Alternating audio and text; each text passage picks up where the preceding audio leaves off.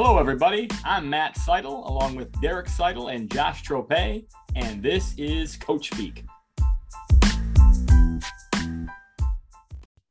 Welcome back to the pod, everyone. We are joined today by Tim Kane. Man, Tim Kane, the head girls basketball coach at Father Gabriel Richard High School in Ann Arbor. Coach, thanks for coming on. It's good to be here. Surprised I got asked to come back, so. You're a two-timer, man. You were on for football picks one time, and now you're actually on for basketball. It's good. I'm surprised you guys still do that. I mean, 500 pick in high school, that's not the best. Well, hey, before we get into it, we're only picking the tough games. We're not picking, Chelsea versus whatever team from Canada. They get to play them every year. So, I mean, we're picking tough games. Well, then you'd be 1-1. Your Irish killed us this week, too. We all picked FGR and didn't go well out in Jackson Northwest. I'm not sure any of you have been to Washtenaw County in how long? I live in Washtenaw County. Stop. Do you though? Dexter, come on. Well, yeah, I leave it a lot. I also feel like we're doing a promo for the Catholic League today. I mean, we got Gabe Richard represented. We got Lumen Christi represented. I mean, we're going to try to get through this anyway. But let's go to basketball, Coach. Let's get away from football for a sec. It's a ton of excitement surrounding the FGR girls program right now. You have some nice pieces returning. You have some nice ones coming in. Do you embrace the hype and say, bring it on, or are you trying to downplay this team's potential this year? I mean, honestly, as four coaches, we all go into season, feeling pretty confident in our team. At least we want to get them there. We all have high expectations of what we want to accomplish. This year's no different. We're just younger, and there is a little bit more talent. Previous years, we've had really good athletes, but who have focused on other sports. So I think this is the first year we've actually had basketball first girls, so that's exciting. They want to be in the gym a lot more. And, this part-time job has become more of a full-time job, but I'm ready for it, and I'll give them everything I got. So, Coach, do you have a lot of girls that are playing volleyball or running in the fall here? Do you have, are they all kind of just focused on basketball right now? No, we got. I know we got 4 volleyball players that will be on varsity. Is it lacrosse is now, or if I get lacrosse and field hockey confused, but. Couple of those, and we got some runners, and so it's at FGR you don't really play one sport, you play multiple sports, but we do have a couple 2-sport girls that play soccer and basketball, so we can have the opportunity to be in the gym a little bit more. Coach, you mentioned a lot of your talent is young this year. How young will you guys be, and did that affect who you decided to schedule non-league this year? No, I'm an idiot. I got 2 freshmen, 2 to 3 sophomores. 3 of those will probably be starters, 3 juniors and 3 seniors. So we're balanced. I got Arbor Prep on the schedule, Westfield Prep. We're playing Lansing Catholic, so Ann Arbor Pioneer. We're all in, man. We're, last couple years when I came in, I thought our schedule was too hard. But I didn't have full-time players, so as the talent improves, the schedule will improve. So we're going to throw them in there. We probably have the toughest district with Chelsea, who's just absolutely stacked. So if we're not playing top teams, we're not going to be ready for a game like that with McCullough and Wells and Lay, and they're just so loaded. So our focus is to play the best and to be ready to play the best in districts. Yeah, that's a great schedule. Let's talk a little bit specifically about your team, though. I mean, I know you haven't had tryouts yet and don't really have an official roster, but there's some girls I have a feeling are going to be on your roster. I mean, you had a freshman guard last year, Charlotte Miller. You have 2 girls coming in this year, the twins. You get 2 for the price. We get the Rodriguez girls, Ava and Vanessa. And we will make a Deer Run reference at some point that's where their basketball career started. We just did it. So, I'm always biased toward guards. I mean, I just think guard play in girls basketball, let alone boys basketball in high school, is just, man, it's big. And you've got 3 right there that can play. And you got some other pieces too. You want to talk a little bit about them and some of your other players? Well, this will be my fourth year at FGR, and we've yet to cut. So, I'm pretty sure I know what my roster is. Okay. All right. Fair. Yep. So, you talked about the twins, Ava and Vanessa, and Charlotte. We have a sophomore, Fiona Fitzpatrick, who's going to get some quality minutes. She really benefited from the 5-quarter rule last year as a freshman. She got a little varsity experience there. She'll probably be our big off the bench. And then we have 3 juniors that will come. We're pretty balanced. I do have Daniel Heyman, who is actually coming over. She was homeschooled. I don't know if you know how the homeschool system works, but it closes after your junior year. So she's actually coming to FGR. Her brother came to FGR. She's a very talented guard. So that now you're looking at 4 guards on the floor. Michaela Weraway, she played quite a bit for us last year. She'll be a senior. She's really long, helps her defenses go. But, we're going to be really small, really quick. We can shoot the ball this year. So I've already made Jake Fosick. I've already made a call to try and learn his little matchup zone. I think that gives some people problems. So we're going to adjust wherever. Defense we can play will benefit that size, and I think we'll be okay. Great idea calling Jake with the matchup zone. That caused most of us in boys basketball nightmares. I mean, I know I lost a lot of sleep trying to prepare for that. Also, shout out to Jake. We haven't mentioned on the podcast, but he just became a full-time assistant at Concordia. So really happy for him.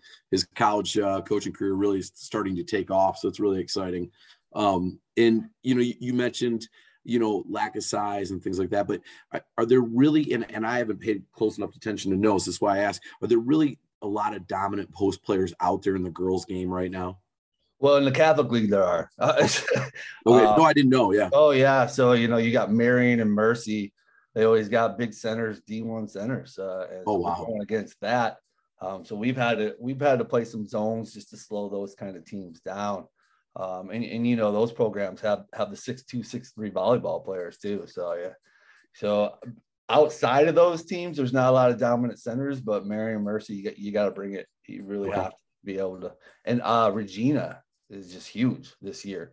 Yeah. I forget how tough your league is. That's insane. Yeah. Yeah. So. Coach, you're a boys coach most of your career. I know you had a little girls background when you first got going, when you were a young buck, but you were known in this area as a boys coach and head coach at Willow Run, head coach at Dexter for a period of time, JV coaches at multiple schools. And all of a sudden you end up at Gabriel Richard coaching girls. And first of all, how did that happen? We kind of know how it happened, but, in terms of how do you get to Richard, like why Richard? And then also the differences between coaching girls and boys. You obviously have experience with both now. And what do you think about that? I don't think there's a ton of difference. The X's and O's are a tiny bit different. But honestly, in the Catholic League, the coaching is so much better, or at least has been on the girls' side, than what I've faced. You had Cicerone from 600, 700 wins. Right. You had Diane Laffey, who had 500 wins. You have Gary Morris at, I think he's 300, 400. Like, these guys have all been there.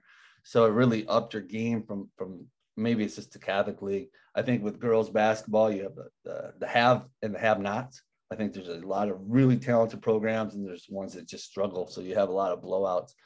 But just going to the boys, it never really bothered me. In college, I coached 2.5 years girls basketball, while I was going to school at University of Kentucky. I came back when you coached the boys and the girls. I was with Scott Stark. I don't know if you remember that name. He brought me over there for a while, and I enjoyed it. I enjoy basketball. I think with the girls, sometimes they get a little too down on themselves. So you're constantly trying to build them up and build confidence. Whereas I think a lot of the boys have a little too much confidence. So it's a little different dynamic, but they're all individuals. So you just find out how to coach each individual instead of like one way. Like Tony's completely different than Derek. Like, I think Tony, we had to get to shoot the ball, and, we want 10, 15 shots from every game. And, he's the kind of kid that might have the wrong coach in there, he might have been happy with two shots and not turn the ball over. So, but we wanted a bigger role, and you just figure out how to coach each individual. Like Derek would have shot every time. Correct. No doubt. No doubt. So you mentioned the girls and the boys game, and very similar, you know, game. And I would agree, you know, a lot of us on here, obviously girls basketball coaches at one point in our career. And I loved, I thought it was a really rewarding experience. Why FGR? How, like, was it good as far as fit for where you teach, where you live? Was there something that attracted you to that program? Because it certainly seems like there's plenty of jobs open every year. There's plenty. And I won't apply for any of them for the next 4 or 5 years. So, no, I seriously. I believe wasn't insinuating. No, that you would. I get asked, did you apply for Huron? Did you like? I'm not applying for anything. I'm happy where I'm at. But it was Rex told me that the administration was great. The AD with Rex, you know, Rex. But, yeah. So, you know, administration was great. The AD was great. They're very supportive. Parents let you do you as long as it doesn't cross that line. And it's right up the road from where I teach. It was the best of all worlds, really. So you mentioned the Huron job, and I didn't think you'd apply for it, but who is the Huron coach? That is not official, I believe. Oh, okay. So they don't have a coach right now. Okay. Sure, they don't have a coach. At least publicly, they don't have a coach. You know, I'm not losing my job on a podcast. Yeah. Smart man. You are a smart man. All right. What the heck is going on here? But you're right. We got to get on that at one point. But that's goodness gracious. So, you share a gym in the winter with the legendary Rex Stantec. How do you two coexist? Well, I ask Rex what he needs, and I take whatever's left over. Well, in between his concert tour, I don't think does he even practice, or he just have assistants running his practice so he can go to concerts. But you guys obviously get along pretty well, I assume. Oh, absolutely. He's a good guy, and I knew him. I had a bunch of his players from Common Bond. So there was that relationship, the Matt Pettit, the JT Knights, the Matt Johnsons. So, you know, when you're coaching his best players, that's where the relationship started. And, you know, it's just respect to basketball. He does a great job over there. And so I get along just great. Coach, I'm curious, you know, looking back at your past experience, you know, at Dexter and at Willow Run, those head coaching jobs, how do you feel those jobs have shaped you as a coach, kind of system wise, or just how you handle all the aspects of being a head coach? I mean, Willow Run was great. It was the first varsity experience. You know, so that was a fun year. You really a lot of teaching on the fly. I think we started 0-8. I think we ended up with 10 wins. So that was really a fun thing. And then coming back to Dexter was fun for a while. But, you know, a lot of good families.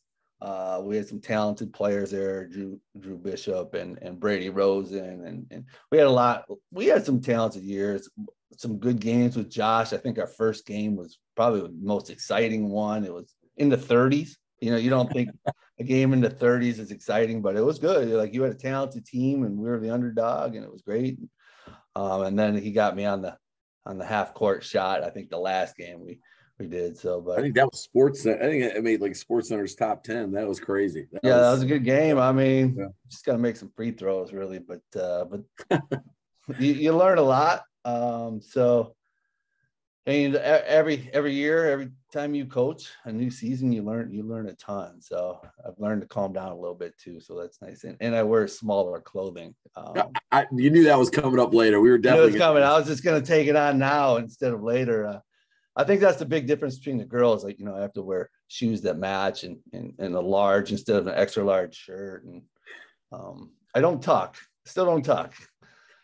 I don't think you need to, as long as it's not down to your knees. I think it's appropriate. You know, right? I did that because, one, I couldn't afford new clothes, and I was just getting bigger and bigger. And then, you know, I didn't own an iron back then. So, you know, the longer the clothes, the less you have to iron. So that's actually really smart. That's well thought out. They give you a lot of credit for that. I do. That's good. Well, I'm going to jump back to this year's girls team.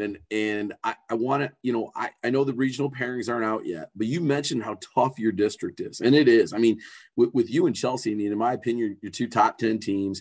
I mean, I I would argue that Chelsea is more talent than maybe any team in the state in Division II. I mean, they have two Division I players, a Division II player, and multiple other future college players, you know, in the program. So, yeah, incredibly tough district. And but again, you know, I obviously your coaching ability will give you guys a chance to win that, and you do have talent yourself. And if you get out of there, I look at possible matchups in a regional with Parma Western, Tecumseh, Lansing Catholic, Williamson. I mean, I don't think anybody has a tougher road than you guys coming out of that district. But I mean, if you get through the regional at that point, you got to let chances a little bit, right? No, you play DEPSA. Oh, that would be your quarterfinal. That's the quarterfinal. Oh, wow. That's a tough road. That's a tough road. Okay. We can do what we can do. Well, you know, DEPSA beat Westfield Prep this year with the Isis Johnson girls, just phenomenal. Okay. And that's Matt Seidel's doppelganger that coaches Westfield Prep. Dave Mann. Dave Mann. Yeah. They could be twins. Yeah. In fact, so Dave was I think a 7th grade coach at Saline when I was in 8th grade. So. Oh, wow. Okay. Yeah, I told him I beat Cam, and I was like, you look familiar, your name's familiar. He's like, well, did you play at Saline? And so we made the connection this year. And if I knew that, I wouldn't have scheduled him this year. So very cool. Coach, you've got some connections. I mean, I look at your, like, you know, how you evolved as a coach, and we're going to get into your system play here maybe a little bit and see how that's evolved. But I start thinking about, you know, you played under Ken Sipple, who was just, you know, a guy that I covered him when I was a newspaper reporter, when I was still coaching like middle school basketball, when he was a Saline coach. You had some AAU experience with Robin Raymond. You coached on Randy Swoverlin's staff. You've been with Trumpoor at Belleville, you know, Lovelace at Skyline. Like you were even with me for a while when we weren't at each other's throats. We had some great moments together. It's amazing we're still talking. But you've had quite an experience to build on. I mean, like, how is that? Of all the people influence you on what to do, what not to do, and how is it kind of shaped, like Derek asked the question about shaping, but how's it shaped your system or just your thinking about basketball? I mean, you take the best qualities. I think Randy Swoverlin was great in preparation, and the scouting reports were just spotless. And, you know, I try and do that. You were big on switching defenses and giving a lot of things for the opposing coach to think about and prepare for you. So for me, it was, I'm going to do that, you know, give myself a good advantage. And you just start stealing stuff from other people. A set here, you know, Jake was with us. He runs 97 sets at Saline. I start stealing some stuff. I press breaker from Trope. You know, the funny thing is you do steal from people that you coach with, but I get more from coaching against people and really breaking their film down and how did you beat this, you know, because I watched 6 games and no one can break it. But, you know, you watch enough film, you eventually figure out, you get the answers through film. So, you know, you take the best qualities. The preparation is basically what I learned from all these coaches. And then film helps you out with. I love that you said that one of the things you love to do is because I know you watch so much film and you are incredibly prepared. You know, you do take things. And I remember you running our box break against Ypsi and things like that, but you've done that from all the coaches. I mean, you've run some of Robin's best sets, his 2-guard stuff, but you didn't run everything. You just took the best of it, which was really smart. Jake's backdoor stuff, whatever it is, but you also are really innovative. I mean, you played a lot of that flat 3-2 zone when nobody was playing it, giving people problems. And I always thought you did a really good job adjusting to, like, the second time we played you was a nightmare because you'd have a bunch of little wrinkles and you'd be disruptive and things like that. I think that's really a lost art nowadays. I don't think young coaches are watching enough film. And I don't think a lot of girls coaches watch film. I don't mean to sound negative towards the girls game, but I think that's also why you're so good at what you do. I think the FGR girls have a huge advantage having you on the sideline because you're so in depth with everything you do. So our young coaches out there watching, I mean, I know it's the big movements, player development, things like that, but listen to Coach Kane. I mean, you can learn so much from watching film. So my question is, with your team, how do you watch film? Your opponents, you more, when? Well, how do the girls receive that? I do. You know, I watch, you know, I try not to watch film that night. you know, I try and go to sleep or something, but I'll usually watch film that night and come in, you know, if we play Friday, Saturday, we're ready to go. But, you know, to me, it's the best thing is in the Catholic League, you play everybody twice, sometimes three times, because we have that tournament, which is just awful to play a team three times. It's just in a 20 game season. But, you know, a lot of coaches don't like to play people that you see later on. I'm all about it because I think we can learn a lot. Beginning of the year, we do, and it's never fun, we do cleanups. We'll take one or two games, and it will be a brutal hour and a half session. And then we don't really do that after a couple of times. And I let the girls know that that's happening. And then, you know, we're really looking at where their tendencies are, and we show other games.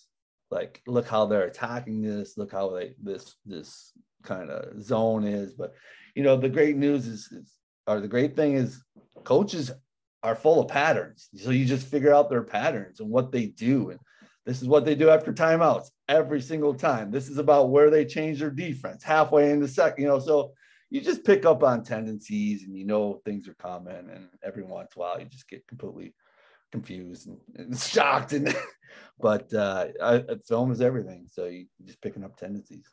You might want to remind Rex that he could still watch film. You know, just because he's old doesn't mean he can't watch film. You got to remind him that. Hey, there's film out there. You know, we've walked in, not found the varsity team. They're in the film room break. All right.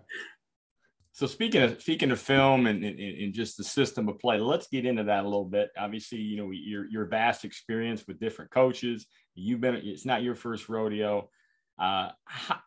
What should we expect from you know, FGR this year in terms of system? And I know your personnel dictates it a lot of years, but what are your strong beliefs after all these years of experience and different coaches that you've worked with, different things that you've seen? What should we expect from you guys? Not like you're releasing any secrets, because after two games, everybody's going to know what you're doing anyway.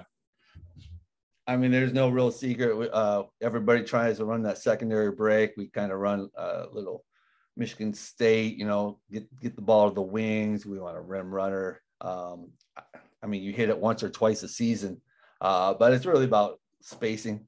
If we get a defensive stop, I let them just do like a little hybrid dribble drive and create plays for themselves. We're not stopping for a set play under any condition, even at the end of the game. If we get up and go and get a good shot, I'm not going to call timeout or stop it, just so I can, you know, be part of the game. And then, you know, if it's a dead ball or we need a set, you know, we just try and find a hot hand and call a play for them and see if it works. And I like it when assistant coaches are giving me suggestions about plays. And, you know, if they're wrong, I get to yell at them. And if they're right, they get a little, you know, dap. So, you know, we'll have 10 to 15 sets. There's no longer 25 to 30, but 10 to 15. And really a lot of dribble drive, you know, shooting threes, kick out threes. That's where the games become. Little post away, dumping down to the post and just spreading out teams. Teams that pack it in this year against us are going to, struggle. And we're really looking for teams that want to zone us, because we got some deep shooters this year. You know, it's interesting when you were at Dexter and you were the JV coach, and I was helping Randy with the varsity. You had a reputation back then. This is before you even had a varsity team, of just being an X and O guy. I remember our JV guys, you won a game for them. You ran some play that you had never practiced, and they won a game and won it at the buzzer. And those kids they bought into you for the rest of the year. And it also just changed your reputation in our program. You became the X and O guru at that point in our program. And I remember you had like 9 jazz plays.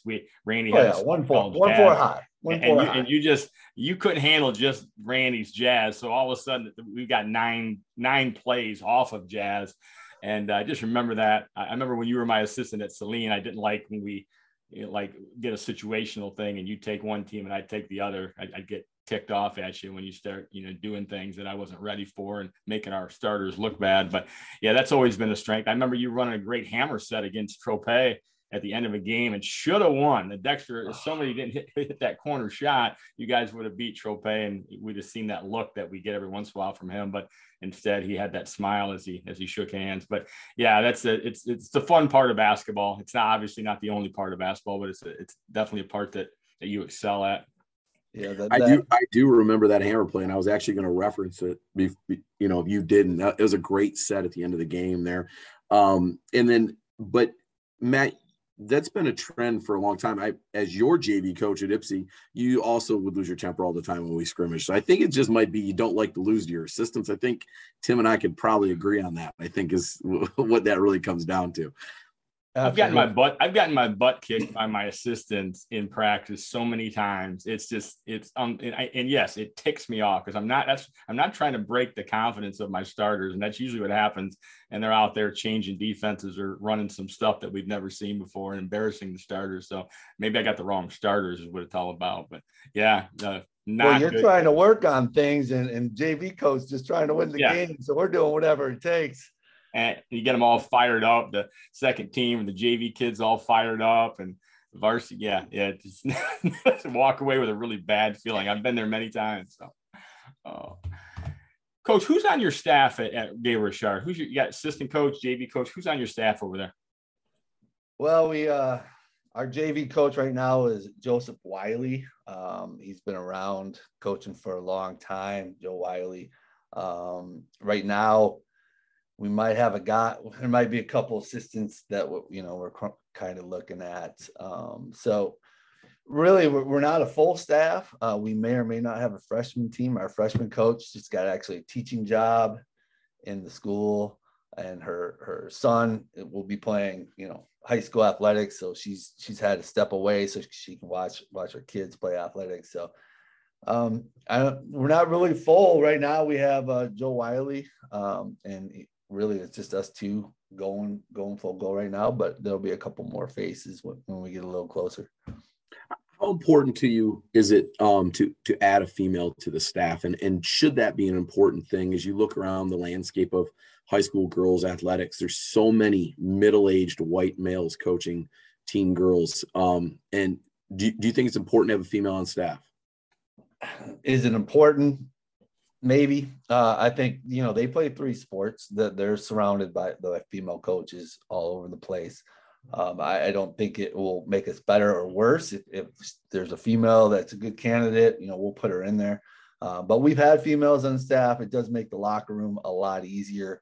There's a girl, Allison Marsh, that helped us out last couple of years. I know she'll probably be coming back depending on work, so she'll be on staff. And my assistant that I actually teach with, that might come over, and she's a female. So, but there's definitely females on staff. I think it's important, but some of the best coaches in the area are females. So there's just look around, and there's plenty of role model female coaches out there. There's one at Chelsea. Yeah, she's coaching the boys. Speaking of your relationships and coaching, back to your staff, I know John Lamar Hamilton is not on your staff at FGR. He was at Dexter. I ran into John again right before his Achilles injury during a summer tournament in Hillsdale. Why isn't John Lamar a head coach yet? Like, his time has come.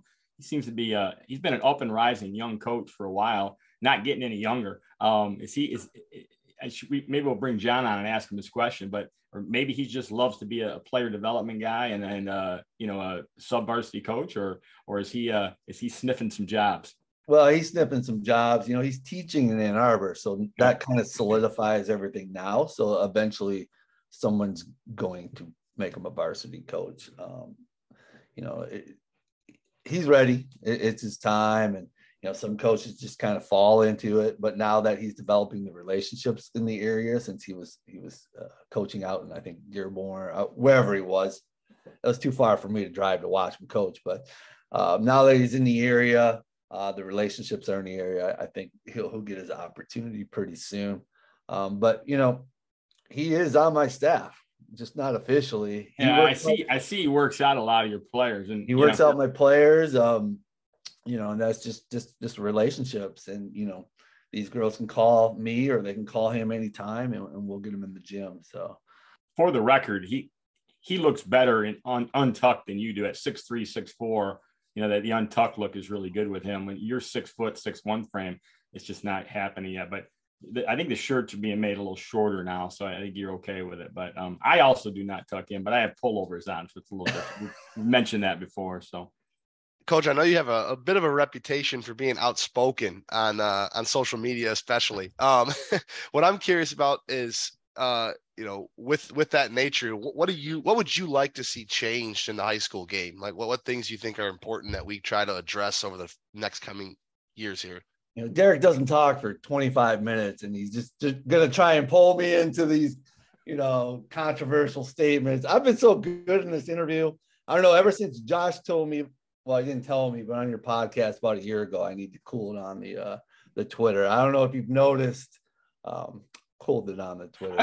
I figured it was an administrator from FGR that told you to cool it, but maybe I'm wrong. Anyway, no, let's answer the question. You know, well, I'll just say this, and before you answer the question, I just say, like, I thought it was getting to the point where, like, it was like, you really are, and I've said this a long time, and I take, you know, I joke with you, and I'm sarcastic and things. We've known each other a long time, but I have always said and been very outspoken, you are definitely one of the best basketball minds in this area and have been for a long time. And I think unfairly, that was, like, because of some of the stuff on social media, people weren't recognizing that, how good of a coach you were. And I think I think we all do it. Like, I have the same, Matt and I have the same issue sometimes with our temper and things like that. I think, you know, unfortunately, our mouth gets in the way of our coaching ability. So that was what I was saying with that. Yeah, no, to answer Derek's question, you know, I think we need to go to 25 games. You know, that makes sense to me. I think we practice way too much. I think kids want to play. The game's more fun if you're playing. Stop 100 practices in a season. You know, near the end of the year, we're playing dodgeball or kickball game. Like, we're doing other things besides basketball.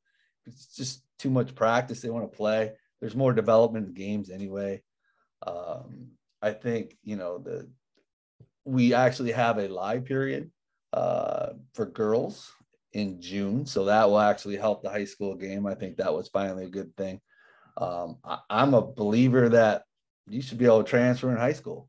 Like, I know I talked to all these coaches, and they're all like, well, if a player doesn't want to be here, you know, we support them. Like, who wants to hate on a kid that's not happy in a situation? You can transfer for any reason. All I hear is school choice, but school choice for everybody but an athlete.